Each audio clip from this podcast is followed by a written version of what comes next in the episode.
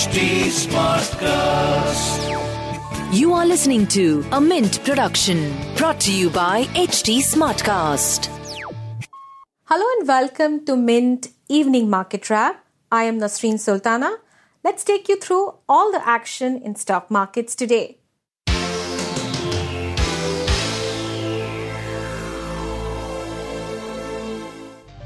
Domestic markets continued to defy weak global peers by gaining for sixth consecutive day. The markets remained ranged in a volatile trading session on Tuesday. The BSE Sensex ended at 45,608, adding 181 points or 0.4%. The 50 share index Nifty closed at 13,393, adding 37 points or 0.3%. Financials, mainly supported by PSU banks and IT, supported the markets today, while profit booking was seen in pharma and metal packs. Ultratech Cement, TCS, Reliance, HCL Tech, and Infosys were top gainers in the Sensex. Among laggards were Sun Pharma, IndusInd Bank, NTPC, Tech Mahindra, and ONGC. Net inflows from equity mutual funds almost tripled in November, even as stock markets touched fresh record highs multiple times, gaining 11% in the month. Net outflow from equity mutual fund schemes was at record rupees 13,004 crore in November, a sharp decline from an outflow of rupees 3,991 crore in previous month according to AMFI data released on Tuesday.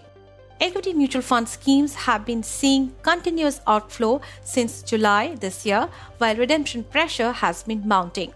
Net redemption in equity mutual fund schemes was at rupees 27,000 crore in November from rupees 20,238 crore in last month.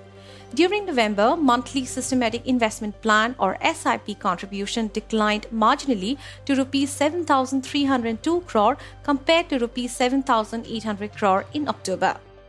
The central government has sold nearly 1 crore shares of Axis Bank worth rupees 600 crore in the last 2 weeks held through the SUTI.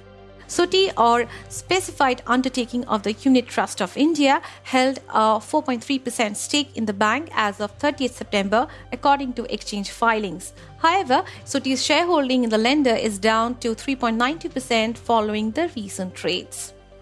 Reliance Jio Infocomm will lead the rollout of 5G technology in India, implementing the service in the second half of 2021, Reliance Industries Chairman Mukesh Ambani said today.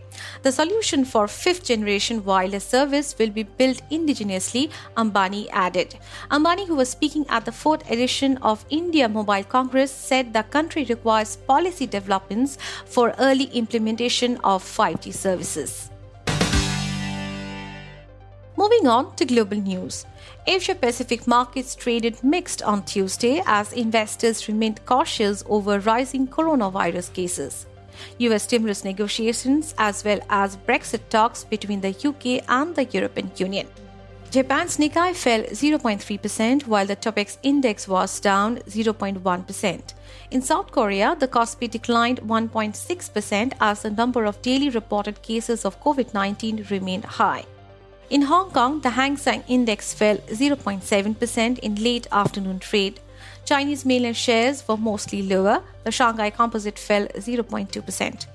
In other asset class news, the US dollar index was above 90.90. Oil prices declined during Asian trading hours as global benchmark Brent crude fell 1.2% to $48.21 per barrel. That's all for now. I'll be back with market updates tomorrow. Thanks for tuning in.